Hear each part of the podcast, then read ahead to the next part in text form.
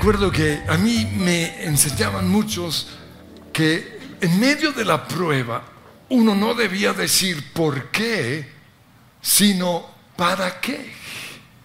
Y enseñaban eso porque decían que cuando uno dice por qué, ¿no? ¿Por qué estoy enfermo? ¿Por qué me robaron? ¿Por qué esta prueba? Estamos buscando a un culpable. Y el culpable puede, podemos ser nosotros, o el culpable podría también ser otra persona, o el culpable podría ser Dios. ¿Recuerdan esa canción que decía, ¿por qué se fue? ¿Por qué murió? Y luego decía, porque el Señor le echó la culpa a Dios. Entonces por eso decían, no digan por qué, no le pregunten al Señor el porqué de sus pruebas, sino más bien Pregúntenle, ¿para qué? Es decir, ¿qué propósito tienes con esta prueba? Pues suena muy interesante esa, esa forma de razonar, pero no es lo que dice la Biblia. Y nosotros no hacemos lo que a los predicadores les parece, porque a veces se nos ocurren unas ideas, entre comillas, brillantes, pero no necesariamente son ideas que están en la Biblia. Nosotros tenemos que hacer lo que Dios dice en su palabra. Y yo veo que en tiempo de prueba Dios quiere que nos hagamos tres preguntas. ¿Por qué? ¿Para qué? ¿Y qué quieres que yo haga? ¿Por qué esta prueba? ¿Por qué estoy enfermo? ¿Qué propósito? ¿Qué, ¿Qué intención tienes con, con esta pérdida financiera? ¿Y qué quieres tú que yo haga en este momento?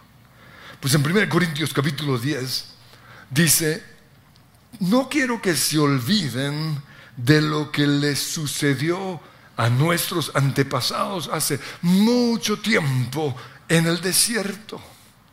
Dios no se agradó con la mayoría de ellos y sus cuerpos fueron dispersados por el desierto. Dios no se agradó con ellos porque se quejaron. Tenemos que saber el por qué. Pero luego en versículo 6 dice, estas cosas sucedieron como una advertencia para nosotros. Aquí encontramos la segunda pregunta, ¿para qué sucedieron estas cosas? Como una advertencia para nosotros a fin de que no codiciemos lo malo, ni seamos idólatras, ni tampoco cometamos inmoralidades sexuales como ellos lo hicieron. Esas cosas le sucedieron a ellos como ejemplo para nosotros. Y no solo a ellos, sino también a nosotros.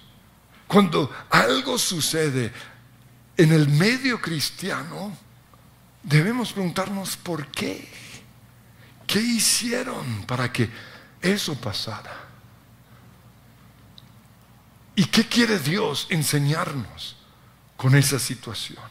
Esas cosas le sucedieron y siguen sucediendo hoy como ejemplo para nosotros. Y se pusieron por escrito para que nos sirvieran de advertencia. Esto es para los que no les gusta leer el Antiguo Testamento. Todo está allí para que aprendamos de sus errores y no las cometamos nosotros. Entonces, tenemos que preguntarnos, ¿por qué soy tan de malas? ¿Por qué soy tan salado en esta vida? ¿O por qué a mí todo me sale bien? No todo lo malo que nos pasa tiene una razón espiritual. Hay cosas que no entendemos.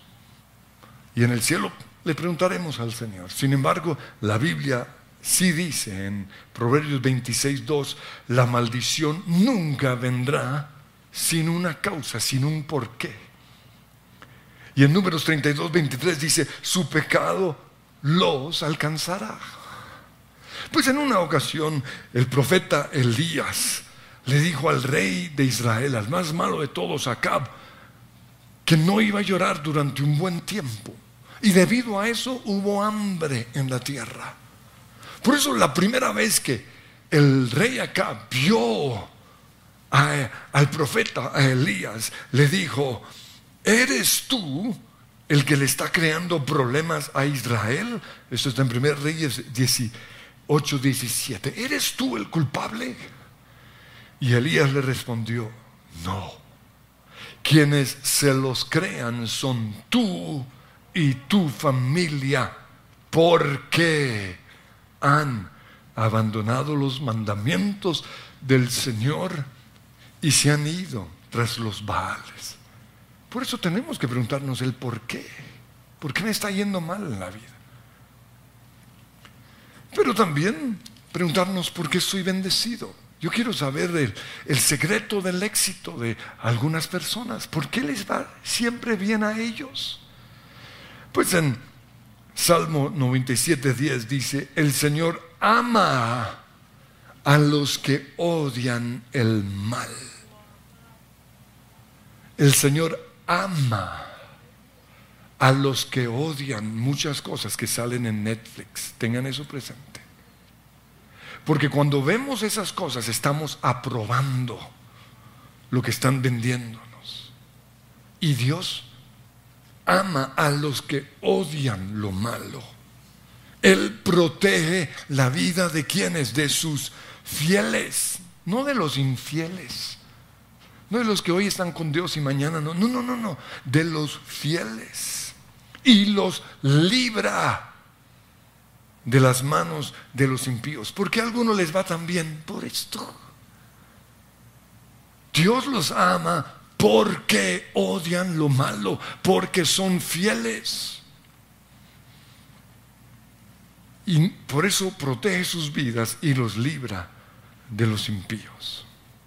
Dice Salmo 5:12, porque tú Señor bendices a los justos. ¿Por qué a ellos Dios los bendice? Quizás porque son justos.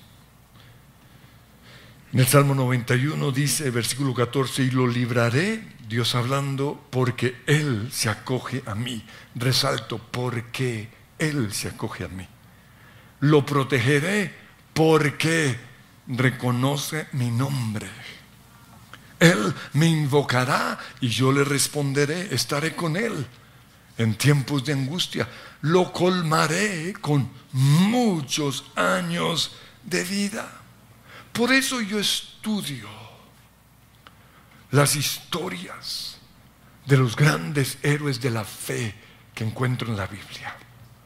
Estudio, la vida de Abraham, la vida de Moisés, de Josué, de Samuel, de David, del rey Ezequías, de Isaías, de Jeremías.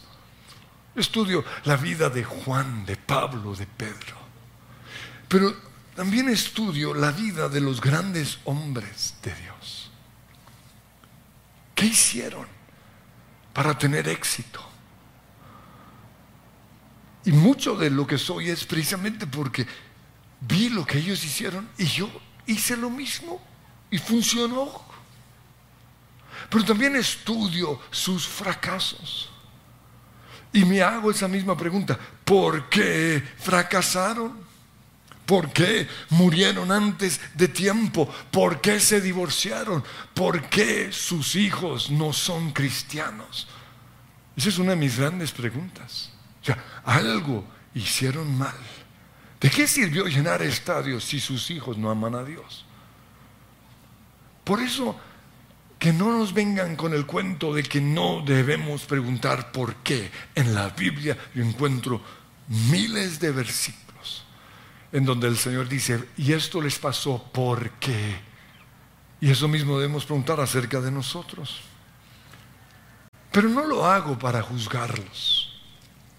No lo hago para sentirme mejor, como, ah, yo soy mejor que ellos. La autojusticia. lo hago para aprender de sus errores. Y ellos saben, los que han caído, que, que tienen, que yo soy su escudero. Pero voy a aprender de sus errores. Y también voy a aprender de, de sus aciertos. Entonces, en primer lugar, ¿por qué? La pregunta que muchos se hacen, ¿por qué estoy enfermo? David dijo en el Salmo 38.3, por causa de tu indignación no hay nada sano en mi cuerpo, por causa de mi pecado mis huesos no hayan descanso. Yo sé que hay otras causas para las enfermedades. Podemos estar en el lugar equivocado a la hora equivocada. Estamos viviendo en un mundo imperfecto. Las amarguras, la, forma de hablar. Hay muchas causas de, de una enfermedad. Pero la Biblia también nos dice que el pecado puede causar o traer una enfermedad. Por eso preguntémonos, ¿por qué estoy enfermo? Y o preguntémosle al Señor. Otra pregunta, ¿por qué se murió mi mamá? Pues algunas por viejitas. La Biblia habla de que hay un tiempo destinado para cada persona. Pero otras se murieron porque no quisieron vacunarse o porque no cuidaron su cuerpo. Y el momento para cuidar nuestro cuerpo no es ya después de los 50, ya para qué. Es cuando tenemos 20 años, 30 años. Ahí es cuando debemos cuidar nuestro cuerpo, caminar, comer saludablemente. Yo tuve que aprender la lección por medio de la muerte de mi papá. Murió 12, 15 años antes de tiempo. Porque siendo diabético no fue cuidadoso con su dieta. Pues la Biblia también nos muestra que algunos se mueren porque no honran a sus padres. Efesios 6, 2 dice, honra a tu padre y a tu madre para que te vaya bien y disfrutes de una larga vida en la tierra. Dos cosas, una larga vida, pero disfrutándola, no quejándose. Por eso honremos a nuestros padres. Otra pregunta que nos hacemos, ¿por qué me abandonó Dios? En el Salmo 81, 12, Dios dice, mi pueblo no me escuchó, no quiso hacerme caso, por eso los abandoné.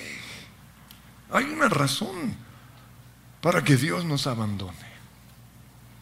¿Por qué tanto sufrimiento? Salmo 107, 10 dice, afligidos y encadenados habitaban en las más densas tinieblas por porque se rebelaron contra las palabras de Dios. Cuidado. ¿Por qué soy tan de malas?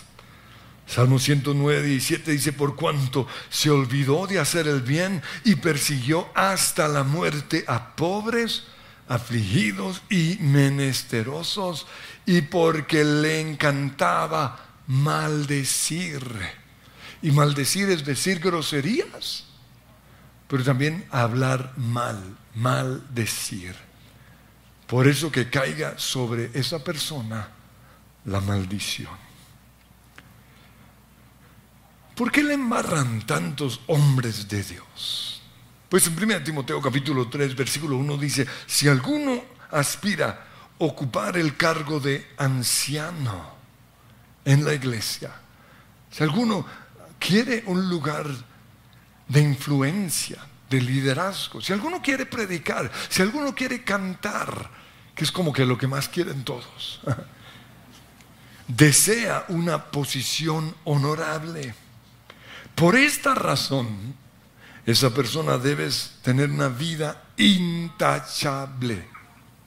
Debe serle fiel a su esposa. Debe tener dominio propio, control propio vivir sabiamente, tener buena reputación y sigue hablando de una cantidad de requisitos, lo que llamaríamos el código de conducta de Dios para los que servimos al Señor. ¿Por qué? Porque a quien mucho se le da, dijo Jesús, mucho se le exige. Y por eso nuestro código es muy exigente. Pero aún así, pastores y líderes siguen embarrándola sexualmente. ¿Por qué? Algunos porque nunca fueron discipulados. ¿Qué es ser discipulado? Es ser sanado de mi pasado. Es ser liberado de los chukis, de los demonios. Algunos ni siquiera creen en demonios, con razón están tan endemoniados. Pero también porque descuidaron las disciplinas cristianas. ¿Cuáles son? Orar todos los días.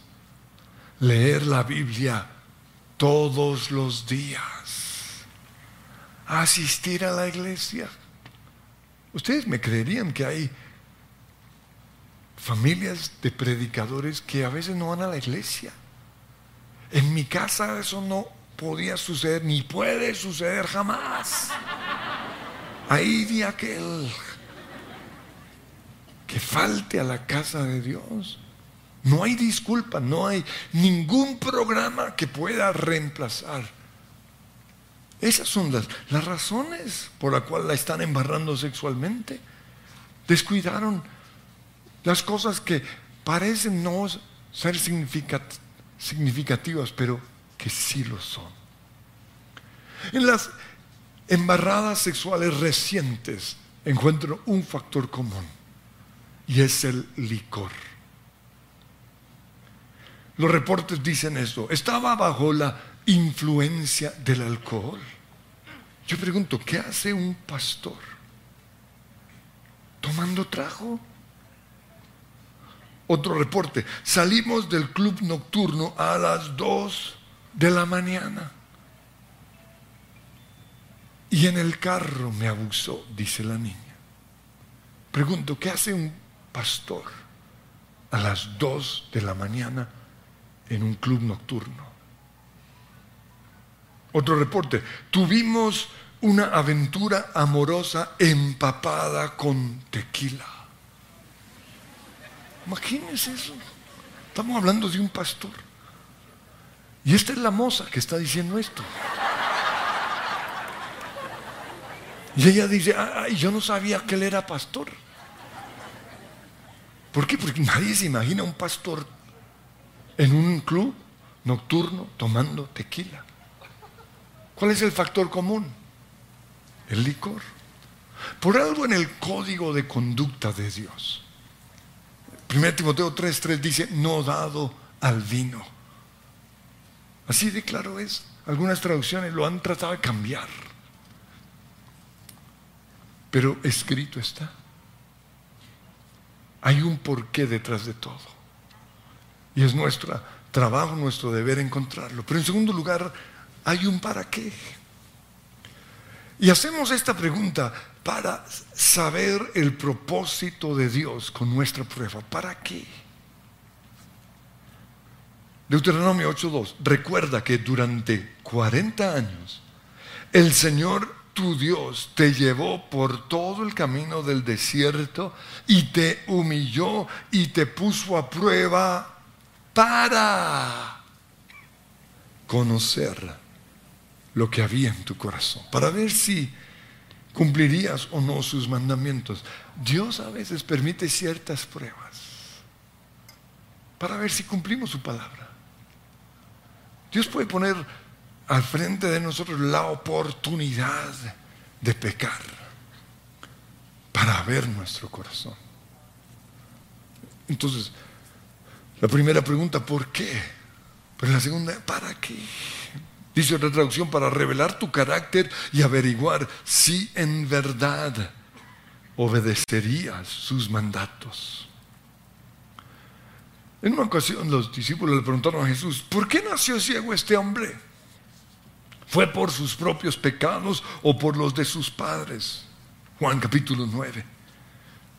Y Jesús les dijo que en este caso no había un por qué, sino un para qué.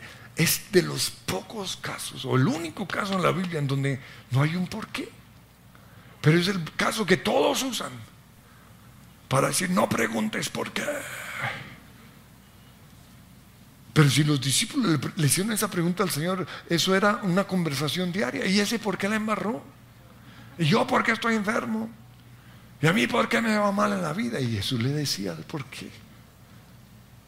En este caso, dijo Jesús, nació ciego para que todos vieran el poder de Dios en su vida. Entonces debemos preguntarnos siempre, ¿para qué? ¿Para qué estoy enfermo? ¿Para qué estoy en Colombia? ¿Para qué estoy trabajando en esta empresa? Si están en la cárcel, ¿para qué estoy en la cárcel? Hay un para qué. ¿Qué propósito tiene Dios con esto que estoy viviendo? ¿O con qué propósito Dios permitió que me robaran? Que me echaran del trabajo, que me abandonaran mis amigos. Hay un propósito, hay un para qué. Y en cada caso es diferente. No podemos decir que es el mismo caso para todos, no. Cada uno tiene que encontrarlo a solas con Dios. Pero la tercera pregunta, ¿qué hago? ¿Qué quiere Señor que yo haga en, en este momento? ¿Qué puedo hacer para que, como dijiste con respecto al ciego, la gente pueda ver tu poder en esta prueba? Esa es la pregunta. ¿Qué tengo que hacer? En el caso del ciego, Dios fue glorificado con su sanidad. En el caso tuyo, ¿con qué va a ser glorificado Dios? ¿Y qué tengo que hacer para que eso suceda? Dice Santiago 1.3, considérense muy dichosos, alégrense cuando tengan que enfrentarse con diversas pruebas, pues ya saben, la prueba de su fe produce paciencia. ¿Para qué la prueba? En este caso, producir paciencia. ¿Qué tengo que hacer? Ojo, alégrate, alégrate. Pero qué difícil es alegrarnos. Y el secreto para alegrarnos está en Tesalonicenses. Dice, estén siempre gozosos, estén siempre alegres. Luego dice que oren sin cesar, que su oración, su forma de hablar sea una oración permanente. Luego que den gracias a Dios en todas las cosas. Pero además tenemos que creer, creer en el milagro. Yo estoy viendo demasiado pesimismo en este tiempo en Colombia con respecto a lo que va a suceder. Y esa es la puerta abierta al enemigo. Y por eso estoy pidiéndoles a nosotros como iglesia que cambiemos el pesimismo y soñemos en grande. Estuve con los directivos de una de las cadenas más grandes en Colombia. Qué pesimismo tan terrible. Dice, es que no sabemos qué va a pasar en dos meses. Y yo les dije, no va a pasar nada malo. Y comencé a hablar así. Y ellos no me creían y cuando salí estaban alegres. ¿Por qué? Porque tenemos que cambiar el pesimismo. Pero son dos cosas. Lo que creemos, porque todo se hará conforme has creído. Si creemos que Colombia va a ser la próxima Venezuela, eso es lo que va a pasar. A mí me gustan las playas de Venezuela. Que pase eso.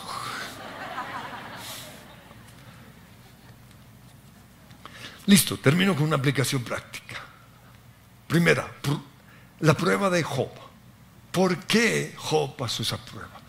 Y algunos creen que, que él pasó esa prueba porque había una competencia entre Dios y Satanás. O sea, qué forma de pensar tan baja. No sé si recuerdan una película de, que, hubo un intercambio entre un pobre y un rico por la apuesta de dos hombres.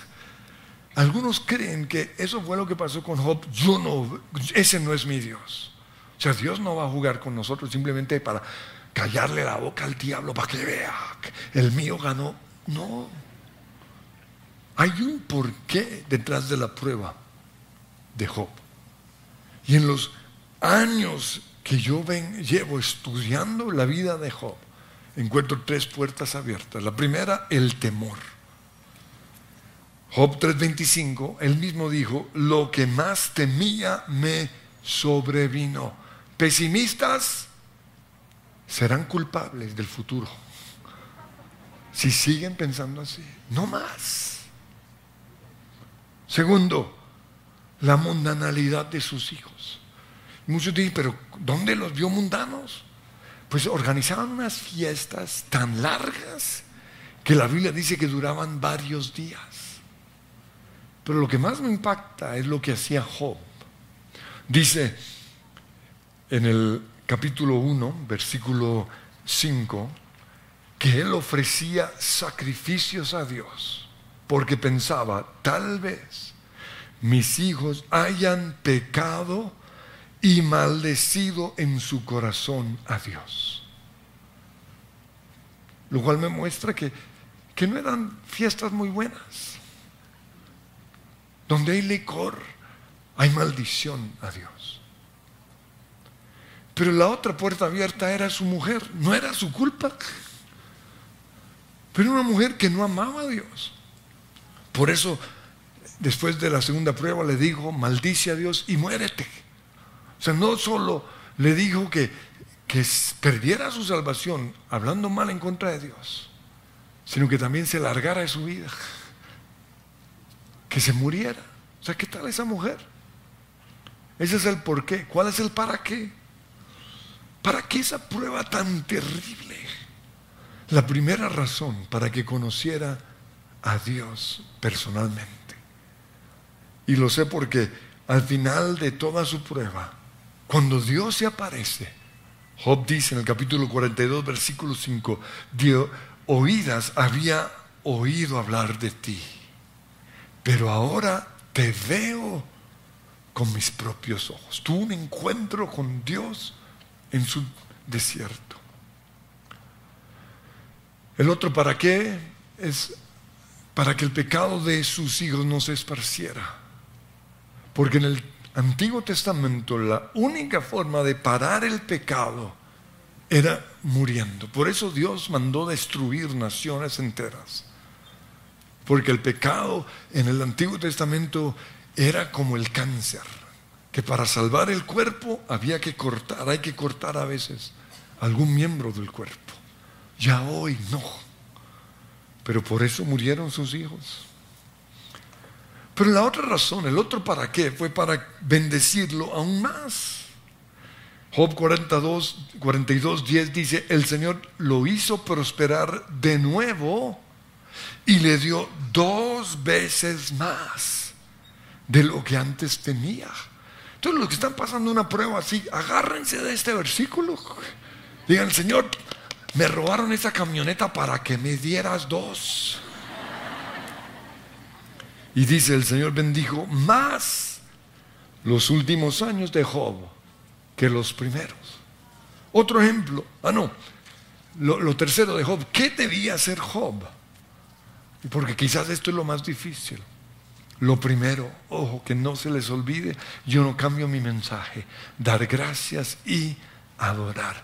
Ese es, ese es el gran secreto del cristiano. Y Job lo hizo. Dice en el capítulo 1, versículo 20, que después de su prueba, Job se levantó y rasgó su vestido. Ojo, no dice con rabia, dice, en señal de dolor. Se postró en el suelo para adorar y dijo, desnudo salí del vientre de mi madre y volveré a la presencia del Señor desnudo. El Señor me dio todo lo que tenía y ahora me lo ha quitado. Alabado sea el nombre del Señor. ¿Qué hacemos en medio de la prueba? Dar gracias adorar. Asegúrense siempre de levantar las manos, de doblar sus rodillas, de callar esa boca. Y eso es lo segundo, no decir nada malo. Job 1.22, a pesar de todo esto, de toda su prueba, Job no pecó ni le echó la culpa a Dios. Cuidado. ¿Por qué se fue? Por, ningún porque el Señor me la quitó. Cuidado. Su esposa le dijo, todavía intentas conservar tu integridad, maldice a Dios y muérete. Y Job le dijo, hablas como una necia. ¿Aceptaremos solo las cosas buenas que vienen de la mano de Dios y nunca lo malo? Y a pesar de todo, Job no dijo nada incorrecto. Si entendiéramos que el timón de nuestra vida es nuestra boca, ¿o no hablaríamos tanto? ¿O hablaríamos más en lenguas? Porque Job no dijo nada incorrecto. Y lo tercero que debía hacer era precisamente hablar lo correcto, hablar con sabiduría. Por eso al final de la prueba, Dios habló con sus amigos, entre comillas, y le digo específicamente a Elifaz, Job 42, 7, estoy muy irritado contigo y con tus dos amigos porque a diferencia de mi siervo Job, lo que ustedes han dicho de mí no es verdad. Por eso hay cosas en el libro de Job que, no, no es, la Biblia dice no, eso lo dice Elifaz. Ahora, a veces citaron cosas de la Biblia, pero como lo hace el diablo, fuera de contexto. Pero todo lo que Job dijo, fue bendecido o aprobado por Dios.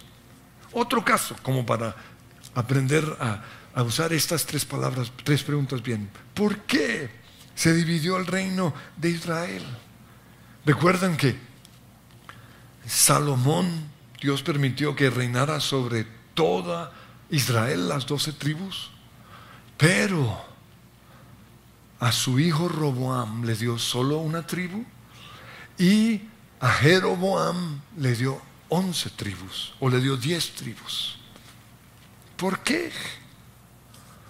Por el pecado de Salomón. Dios dijo, 1 Reyes 11:33, voy a hacerlo así, dividir el reino, porque Él me ha abandonado. Ahí de aquel que abandona a Dios. Ahí de aquel que se aleja de la iglesia. Ahí de aquel y no solo eso, adora a Astarte, a Quemos, a Moloch. Salomón no ha seguido mis caminos, no ha hecho lo que me agrada, ni ha cumplido mis decretos, como lo hizo David su padre. ¿Para qué se dividió el reino? Para mostrarnos lo grave, lo pecaminoso que es la idolatría, que es tener otros dioses en nuestras vidas. ¿Qué debían hacer? Eliminar totalmente la idolatría. Pero el último caso, el aguijón de la carne de Pablo. ¿Por qué? Porque su tendencia, al igual que la tendencia de muchos de nosotros, era el orgullo. Lo que pasa es que cada uno tiene un orgullo diferente. Mi orgullo es la timidez. No, no, no quiero hacer el oso. Eso es orgullo. Cada uno tiene la misma tendencia. Por eso el aguijón en la carne de Pablo. ¿Pero para qué?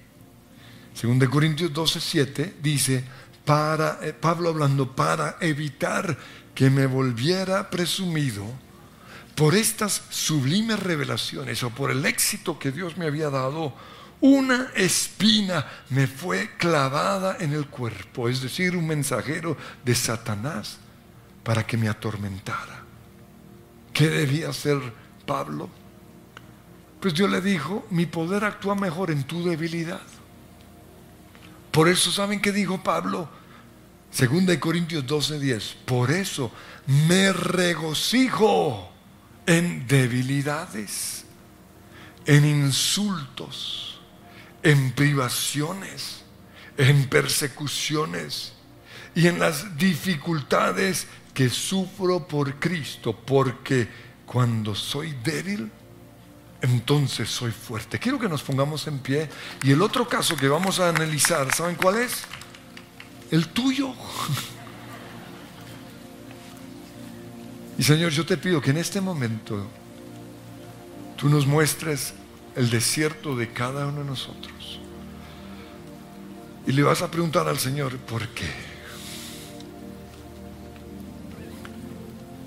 No necesariamente Él va a responder hoy, pero siempre que le hacemos una pregunta, Él responde. Dile, Señor, ¿por qué estoy enfermo? ¿Por qué esta prueba financiera? ¿Por qué se cerraron las puertas? ¿Por qué, Señor? Señor, yo te pido que en este momento todo demonio que, que va a aprovechar esa pregunta para condenarnos, te pido que esos demonios sean enmudecidos ahora mismo. Cállate. Culpa te vas. No estamos aquí para clavarnos el cuchillo. Estamos aquí para aprender. ¿Por qué, Señor? Pero la segunda pregunta es, ¿para qué? ¿Qué quieres enseñarme? ¿Cuál es tu propósito con esta prueba? ¿Para qué, Señor? Y la tercera pregunta, ¿qué quieres que yo haga? En el caso de algunos, lo que Dios quiere es que se humillen en oración, que se alegren.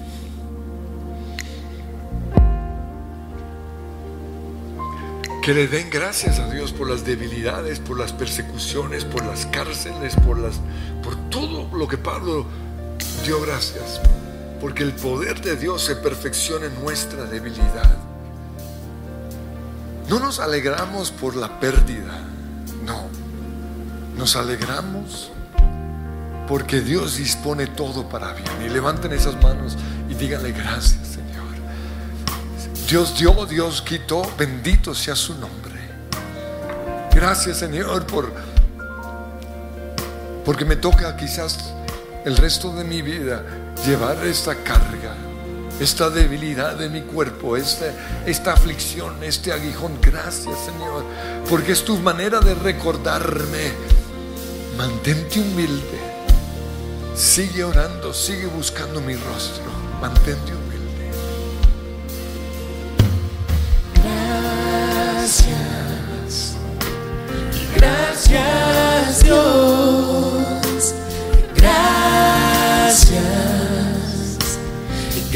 Gracias